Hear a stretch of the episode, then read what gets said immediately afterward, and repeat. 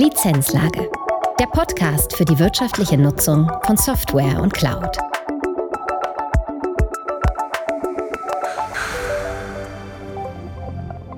Herzlich willkommen zu einer neuen Folge der Lizenzlage.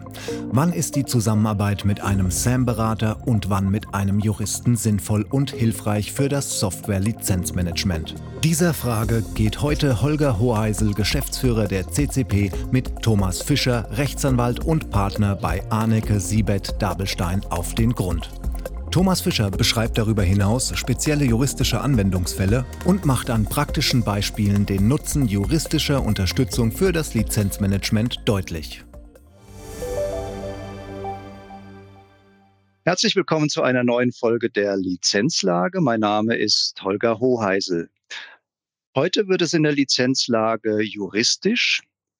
Denn Hörer sind mit der Frage an uns herangetreten, wann braucht das Software-Lizenzmanagement denn eigentlich Juristen? Bei welcher Fragestellung sollte das Lizenzmanagement den Juristen zu Rate ziehen? Und es freut mich sehr, dass wir diese Fragen heute durch einen ausgewiesenen Experten beantwortet bekommen. Bei mir zu Gast heute ist Thomas Fischer. Thomas Fischer ist Rechtsanwalt und Partner bei der Kanzlei Arnecke Siebel-Dabelstein. Herzlich willkommen, Thomas Fischer. Herzlichen Dank für die Einladung, Holger Hoheisel. Zu Beginn äh, mal die Frage, das interessiert mich persönlich. Ist es denn ein ungeschriebenes Gesetz, dass Kanzleien erfolgreich werden, wenn sie einen komplizierten Namen haben? Nein, das ist äh, immer eine Folge oft von Fusionen. Und lange Zeit war es so, äh, dass äh, Kanzleien immer in ihrem Namen Partner haben mussten. Und je nachdem, wer halt dort Partner ist, waren auch dann die Namen. Und so ist es auch bei uns, dass wir aus einer Fusion entstanden sind. Es waren die Kanzleien Arnecke, Siebet und Dabelstein. Aber wir sind auch am Übergehen. Eigentlich einfach von ASD sprechen. Machen wir selber auch so ist kürzer, prägnanter und klingt äh, besser als der volle Name. Ja, sehr gut. Das macht es dann wirklich einfacher. Damit unsere Hörer mal eine Vorstellung haben, mit wem sie es eigentlich zu tun haben, vielleicht erzählen Sie ein bisschen was über, über sich äh, und über die Rolle als ja, Partner in so einer Kanzlei.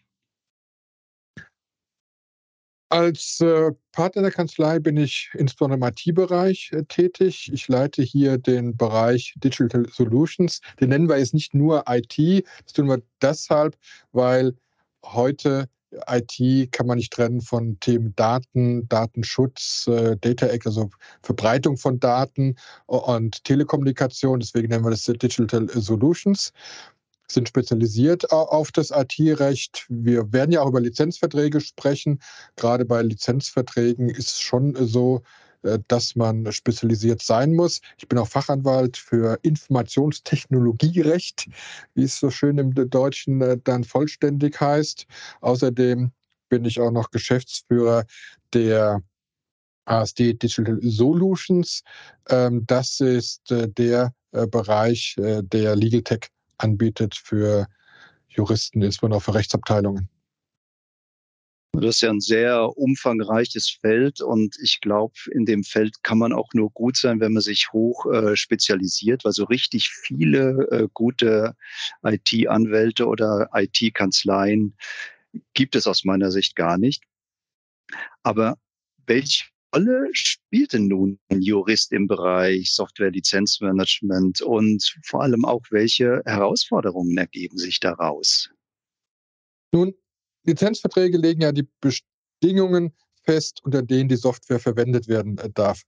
Unsere Aufgabe als Juristen ist es nun, sicherzustellen, dass die erwartete Nutzungsmöglichkeit auch tatsächlich eingeräumt wird und eben der Vertrag keine Fallstricke enthält.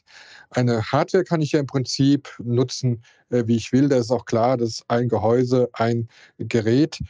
Eine Software hingegen nur in dem durch den Vertrag abgesteckten Rahmen, weil äh, Sie haben nicht eine Software, sondern Sie können sie ja kopieren und so weiter. Und dazu brauchen Sie halt diesen Rechtsrahmen, äh, diesen Vertrag.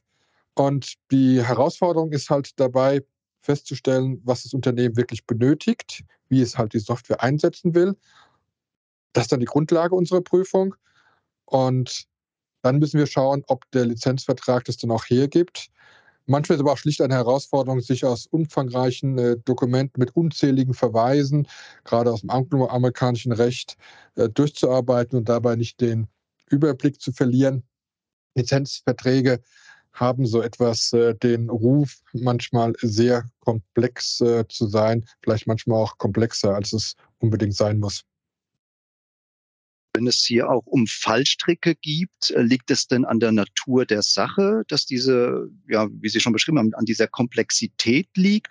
Oder gibt es auch bei Software-Lizenzverträgen ja so das Kleingedruckte, wo die Hersteller das mal so reinschreiben, was man dann vielleicht gerne übersieht, was zu deren Nutzen dann geriert? Ja, es liegt schon in der Natur der Sache. Wir dürfen nie vergessen, wir befinden uns hier im klassischen Urheberrecht.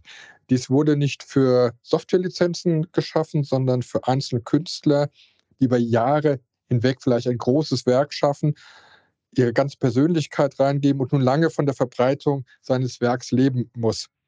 Ein ganz wichtiger Grundsatz äh, des Urheberrechts ist daher, dass Nutzungsrechte lediglich so weit eingeräumt werden, wie dies wirklich explizit im Lizenzvertrag vereinbart wurde. Das wird oft übersehen.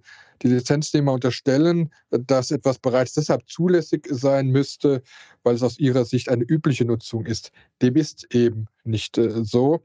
So ist es lizenzrechtlich beispielsweise nicht das Gleiche, ob ich eine Software auf meinem Rechner laufen lassen lasse oder ein Dritter sie für mich betreibt, obwohl das identische Unternehmen es letztendlich nutzt und im Ergebnis es wirklich nur um eine Software handelt.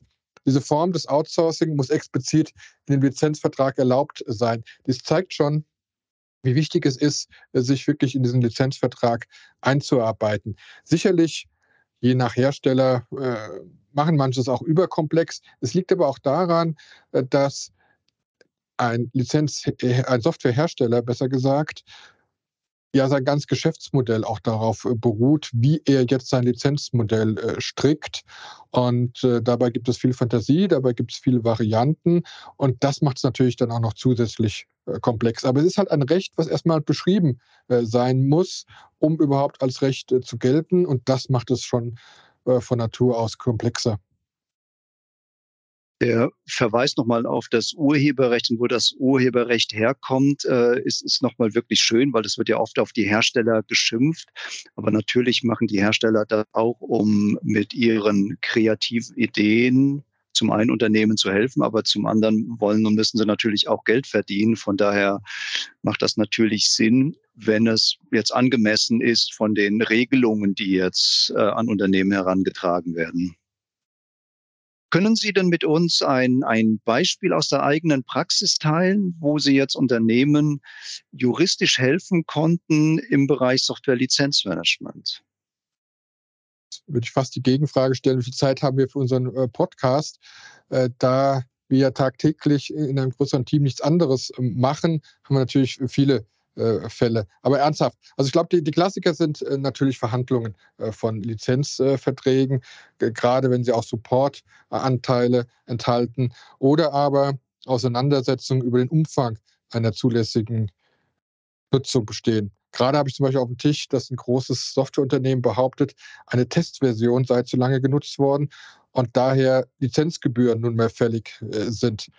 Da sind wir auch gleich, gleich äh, Sie sprachen ja gerade die Frage der Fallstricke an. Das ist so ein klassischer Fall eines Fallstricks. Unternehmen übersehen teilweise, dass derartige Downloads und teilweise auch der Umfang der Nutzung durch die Softwarehersteller überwacht äh, werden. Und dann lädt jemand äh, so etwas runter, vergisst es vielleicht auch wieder der, äh, runterzunehmen oder lässt die Software zu lange laufen. Und, und schon kommen sie in die Frage rein, ist ein Lizenzvertrag jetzt geschlossen worden? Ein anderes Thema ist die Frage, inwieweit Schnittstellen genutzt werden können oder inwieweit ein Recht zur Anpassung äh, bestehen. Oftmals sind es in unserem Bereich aber nicht die Nutzungsrechte selbst, also das ganz klassische Bereich, äh, sondern Mängel an der Software oder auch ganz klassisch, klassisch Schwierigkeiten bei der Implementierung einer Software. Gut, das äh, können Sie das nochmal näher erklären? Also Schwierigkeiten bei der Implementierung der Software. Das heißt, ich versuche jetzt eine Software einzuführen und kriege die nicht so zum Laufen, wie ich mir das vorgestellt habe. Genau. äh, relativ häufig für uns, wahrscheinlich habe ich ein falsches Bild auf äh, die Softwarewelt, weil uns erreichen natürlich gerade diejenigen Projekte, bei denen etwas schiefgegangen ist. Deswegen, was auf uns Tisch liegt, ist jetzt nicht äh, immer repräsentativ weil deswegen kommt man. Aber was wirklich sehr häufig ist, sind Schwierigkeiten bei der Implementierung, äh, dass das Customizing nicht richtig funktioniert, die Schnittstellen äh, zu bestehenden Software nicht äh, funktionieren oder Altdaten übertragen werden müssen und das nicht funktioniert. Und dazu kommt, dass die Unternehmen oft mehr einen Fokus haben, schon auf den Endzustand der Software, den testen Sie, den prüfen Sie, Sie haben ein Auswahlverfahren und entscheiden sich dann für eine Software. Aber dazwischen ist, steht halt die Implementierung und äh, da ist oftmals auch wenig geregelt dazu. Ist es eigentlich jetzt ein Werkvertrag? Ist es kein Werkvertrag? Was muss eigentlich der Softwarehersteller leisten oder ein Berater, der mit dabei ist? Was muss das Unternehmen selber äh, tun? Wer ist eigentlich für die Implementierung? Wer trägt vor allen Dingen auch das Risiko, wenn es äh, dann schief geht bei der Implementierung?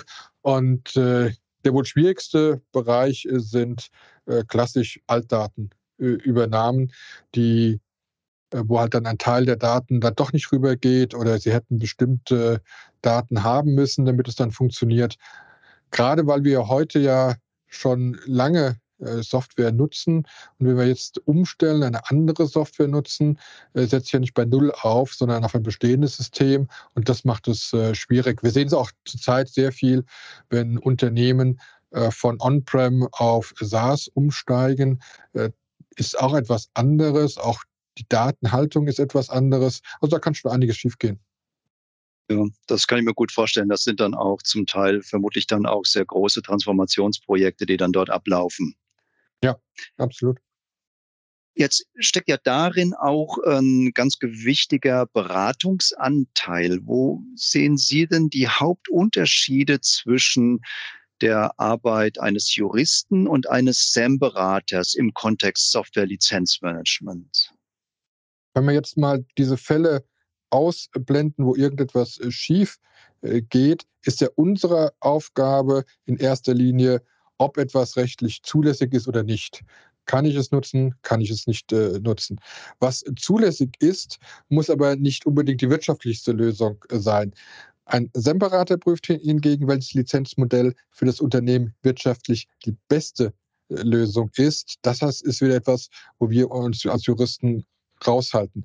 Wenn ich zum Beispiel nehme, ein Name-User-Modell, es geht mal ein Concurrent-User-Modell, erst einmal aus dem rechtlichen Blickwinkel gleich. Da ist nur die Frage, ähm, wie viele Lizenzen habe ich jetzt tatsächlich äh, genutzt oder nicht äh, genutzt. Das ist dieses rechtliche 01. Ist äh, die Nutzung zulässig oder nicht? Wirtschaftlich gesehen sind es jedoch ganz andere Lizenzmodelle. Und das ist äh, genau der Punkt, der Haupt, einer der Schwerpunkte des SEM-Beraters, hier äh, zu helfen, was ist die wirtschaftlich, nicht nur die zulässige, sondern wirklich die wirtschaftlich vernünftige Lösung. Ja, ja und ergänzend äh, vermute ich auch dazu, zumindest wenn ich da auf unsere Berater gucke, ähm, ist auch die ganze Organisationsberatung. Das heißt, wie müssen denn Rollen, Prozessen, Richtlinie gestaltet sein, damit ein Lizenzmanagement in diesem gesamten Compliance-Konstrukt in einem Unternehmen dann funktionieren kann. Ich vermute mal, dass das jetzt aus juristischer Sicht weniger eine Rolle spielt. Absolut äh, richtig. Es spielt dann eine Rolle und da merken wir immer, wenn äh, halt die Organisation nicht funktioniert hat, wo wir wieder dazukommen, wenn halt es Audits gibt und insbesondere dann die Audits äh, der Softwareunternehmen zum Ergebnis äh, kommen, dass ich eine Unterlizenzierung habe und dann vielleicht auch noch Vertragsstrafen geltend machen. Also wir sehen es immer dann, wenn die Unternehmen keine gute Organisation haben, was auch leider häufig ist. Es ist schon etwas komplexes, äh, Lizenzen. Sie sind unterschiedlich. Es ist auch nicht einfach, immer die tatsächliche Nutzung äh, festzustellen. Aber wie Sie zu Recht sagen, das ist nicht unser Thema. Wir äh, stellen nur fest, wenn die Organisation nicht vorhanden war. Ist denn so Szenarien, Situationen und Probleme, wo Unternehmen unbedingt die rechtliche Expertise einholen sollten?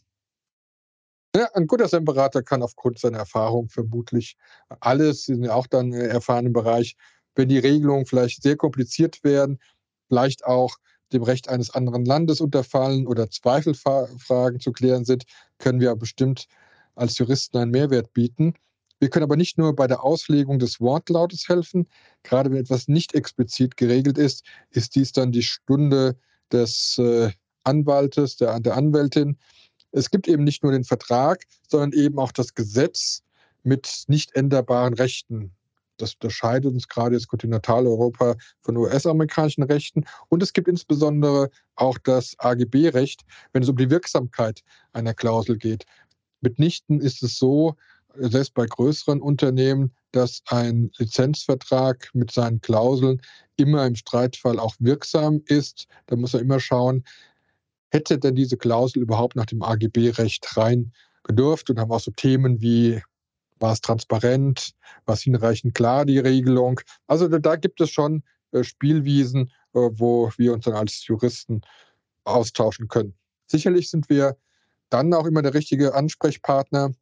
Das wird wahrscheinlich auch unser Ruf sein, wenn es streitig wird. Das ist nun mal unsere Passion, in streitigen Fällen den richtigen Weg aufzuzeigen und halt Rechte zu verteidigen oder äh, durchzusetzen. Und ich sprach ja eben schon das Thema Audits an. Äh, da werden wir immer hinzugezogen, wenn es streitig ist, was überhaupt geprüft werden darf. Also wie weit darf eigentlich ein Audit äh, gehen und wie ist mit den Ergebnissen von Audits umzugehen. Natürlich immer Ergebnisse, die dann aufgezeigt haben, dass eine Unterlizenzierung vorlag und dann aber immer noch streitig ist, muss ich das jetzt nur für die Zukunft neu lizenzieren? Muss ich das in die Vergangenheit lizenzieren? Gibt es äh, Vertragsstrafen, Schadenersatz oder was auch immer?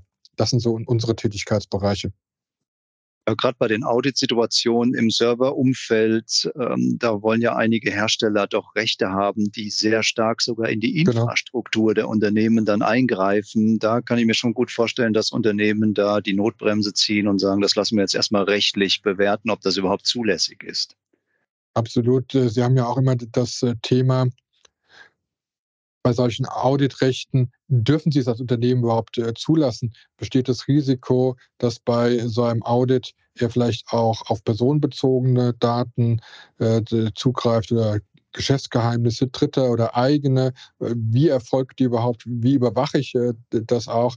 Da gibt es schon Softwarehersteller, die dort sehr weitgehende Vorstellungen haben, die aber rechtlich so nicht funktionieren. Es ist nachvollziehbar, dass man prüfen will, weil nun mal eine Software sehr leicht auch äh, dupliziert äh, werden kann.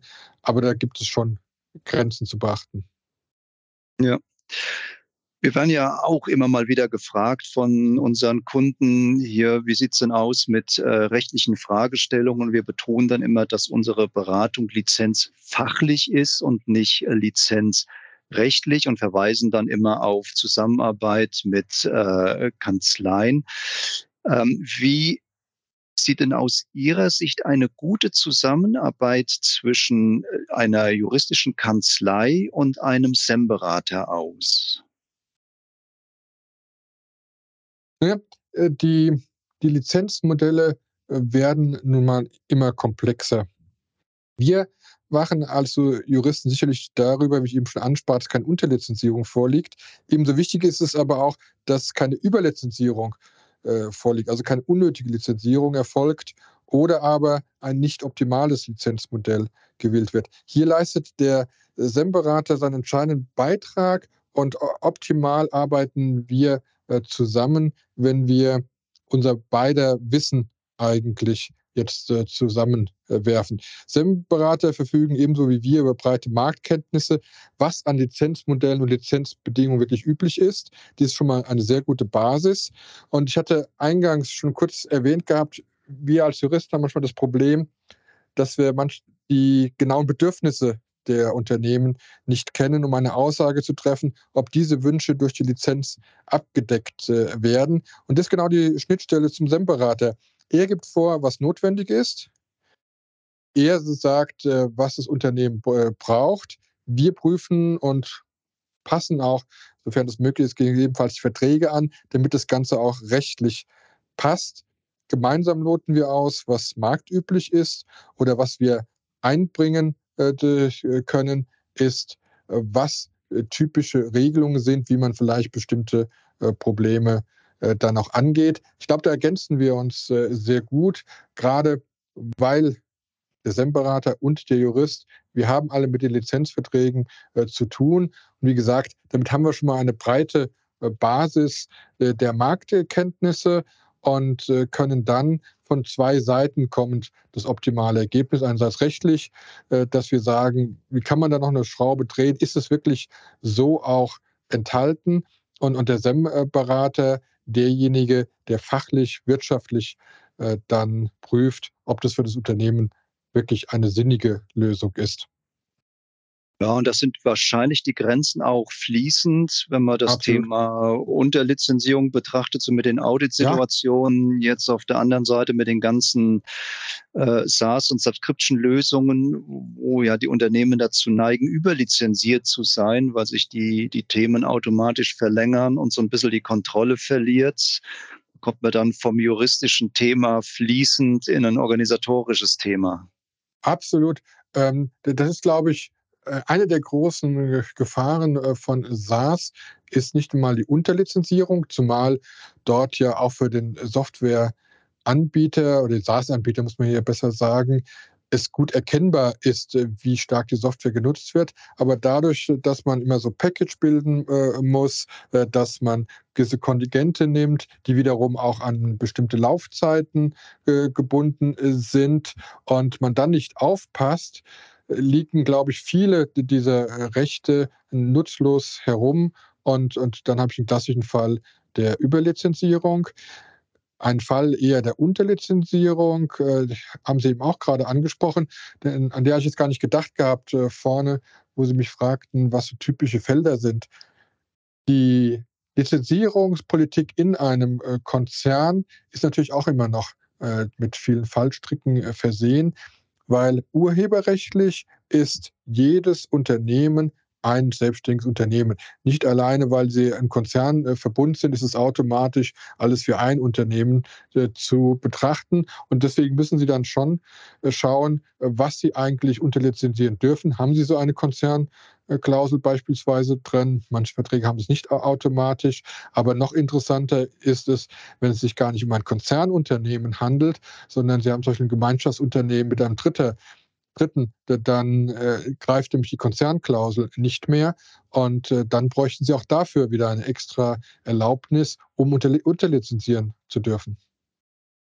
Ja, spannend. Wo wir schon bei den praktischen Beispielen jetzt auch sind, welchen Rat äh, geben Sie den Lizenzmanagern, um das, äh, die juristischen Aspekte, aber auch die, die praktischen Aspekte im Lizenzmanagement korrekt zu berücksichtigen? Ich glaube, der Ausgangspunkt ist, wir haben ganz unterschiedliche Lizenztypen. Wir haben Endnutzerlizenzen, diese schönen Eulers, Volumenlizenzen, Open Source Lizenzen. Wir hatten gerade über SaaS, also Software as a Service gesprochen und so weiter. Die rechtlichen Anforderungen variieren je nach diesem Lizenztyp. Ist daher ganz wichtig, alle Lizenzverträge sorgfältig zu prüfen und sie insbesondere auch äh, zu äh, verstehen. Es reicht nicht so ein allgemeines äh, Verständnis aus. Man muss wirklich auch dahinter schauen. Ansonsten hatten wir eingangs ein Thema, und das kann man nur immer wieder und immer wieder sagen, Dokumentation, Überwachung, also Organisation ist gerade beim Lizenzmanagement ganz wichtig. Das wird nicht einfacher, äh, gerade in diesen komplexen Strukturen, die wir heute haben, aber er bleibt äh, das A und O äh, eines guten Lizenzmanagements. Und das ist eine echte Herausforderung für Unternehmen, die ja doch ausreichend Personal haben, um die großen Lizenzverträge unter Kontrolle zu haben und auch juristisch vernünftig bewerten zu können. Aber bei der Vielzahl der ja, kleinen Softwareprodukte, die genutzt werden, da habe ich die Befürchtung, dass doch nicht alles juristisch so genau geprüft wird, dass man damit sicher im Unternehmen umgehen kann. Absolut. Sie haben auch noch verschiedene Devices, äh, dann haben Sie noch ähm, Tablets mit äh, dazu, ist äh, auch noch wieder Software drauf, äh, ist, äh, teilweise auf dem Handy, auf dem Computer, Download, alles Mögliche. Was Sie heute sehr leicht installieren können und äh, wo sie aber schon in der Lizenznutzung sind und es vielleicht nur der User mit einem kurzen Klick bestätigt hat. Ja. Gibt es denn abschließend zu unserem Gespräch ähm, ja so Tipps, so rechtliche Hinweise, die Unternehmen unbedingt beachten sollten? Sie würden mir spontan so die vier Klassiker äh, einfallen. Das eine war schon gerade angesprochen, das Lizenzmanagement, was durch diese einfache Möglichkeit des Downloads aus dem Internet immer äh, komplexer ist. Auch hierzu muss man Regeln schaffen im Unternehmen. Jeder Download, und sei es auch nur ein Test, ist eigentlich wie ein Software-Einkauf äh, zu behandeln. Als zweites äh, Thema haben wir dieses ganze Gebiet Open Source. Open Source bedeutet ja nicht Lizenzfreiheit. Auch hier sind die Lizenzbestimmungen zu beachten. Es gibt auch nicht die Open Source Lizenz, sondern sehr, sehr unterschiedliche. Muss ich also auch wieder wie ein Software-Einkauf betrachten. Dann das dritte Thema sind diese Self-Service-Portale bei SaaS. Die bieten sehr viele Möglichkeiten, sehr bequem, führen aber auch zu rechtlich verbindlichen Erklärungen. Hier ist auch eine Überwachung notwendig und ein Rechtemanagement notwendig. Sonst kommen wir genau auch zu der Thematik der Überlizenzierung. Und schließlich, wenn wir bei SaaS sind, vierter Punkt, SaaS unterscheidet sich in vielen Punkten grundlegend von On-Premise-Anwendungen. Hier muss jeder sicherstellen, dass kein Login-Effekt hat, also den Anbieter auch wechseln kann. Das sind Regelungen äh, zu, zur Frage, welche Daten bekomme ich wieder raus? Sind das äh, Daten, die dann auch wieder verwendbar sind beim Wettbewerber? All das sind Themen, mit denen ich mich bei SaaS wesentlich mehr beschäftigen muss, als ich das bei SaaS, äh, Entschuldigung, bei On-Premise tun musste, wo ich auch noch die Daten lokal hatte und halt nicht meine Daten unter äh, auch bei meinem Anbieter sind und dementsprechend auch nur er erstmal den Zugriff darauf hat. Ja, das ist das Thema mit dem Umgang der äh, SaaS, äh, der, der SaaS-Anwendungen. Das ist ja das berühmte Thema der, der Exit-Strategie, was Absolut. in der Praxis gar nicht so einfach umsetzbar ist, weil es ja oftmals nicht wirkliche Alternativen gibt, wenn man sich jetzt für ein Produkt entschieden hat.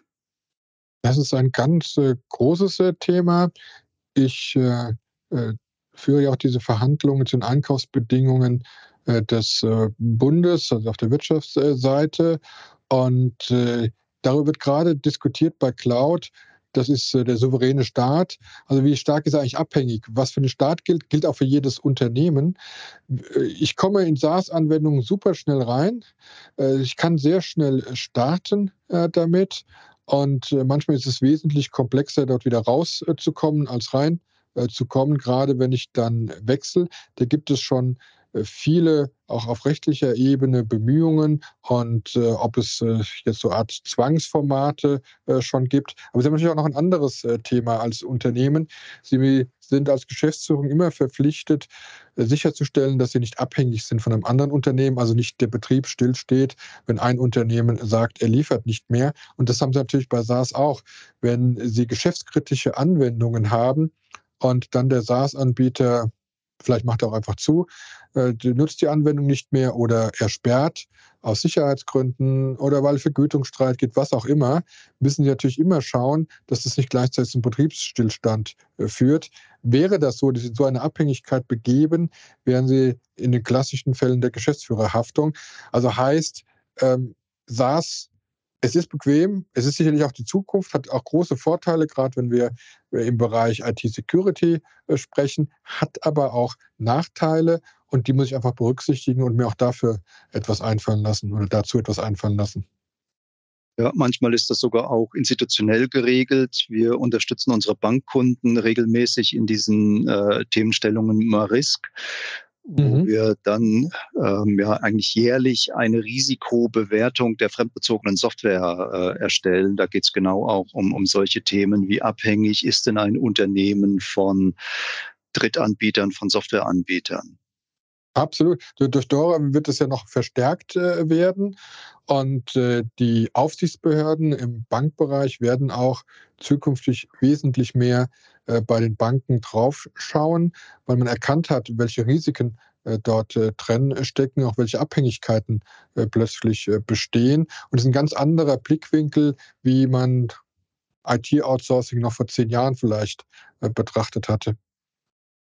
Ja, ich könnte noch stundenlang über dieses Thema äh, sprechen, weil es wirklich sehr, sehr interessant ist und auch hochrelevant äh, für unsere Zuhörer ist.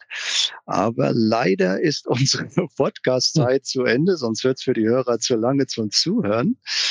Ich möchte äh, dennoch darauf hinweisen an unsere Hörer, wenn ihr Anmerkungen habt, eigene Themen, die ihr gerne besprechen möchtet oder allgemeines Feedback, schreibt uns, ihr erreicht uns unter lizenzlage.ccpsoft.de.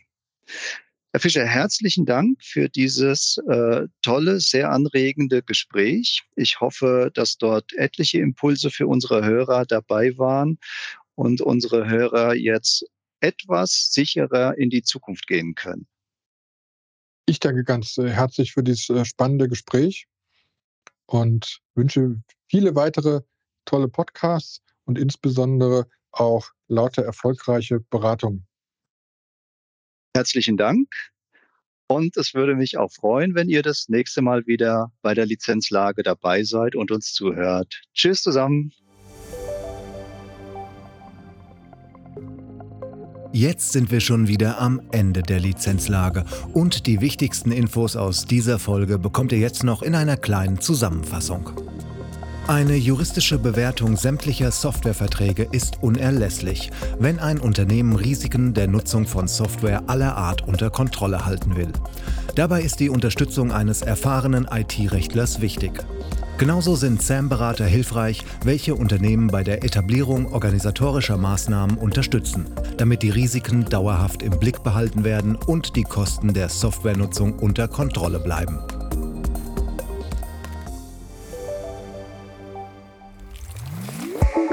Lizenzlage. Der Podcast für die wirtschaftliche Nutzung von Software und Cloud.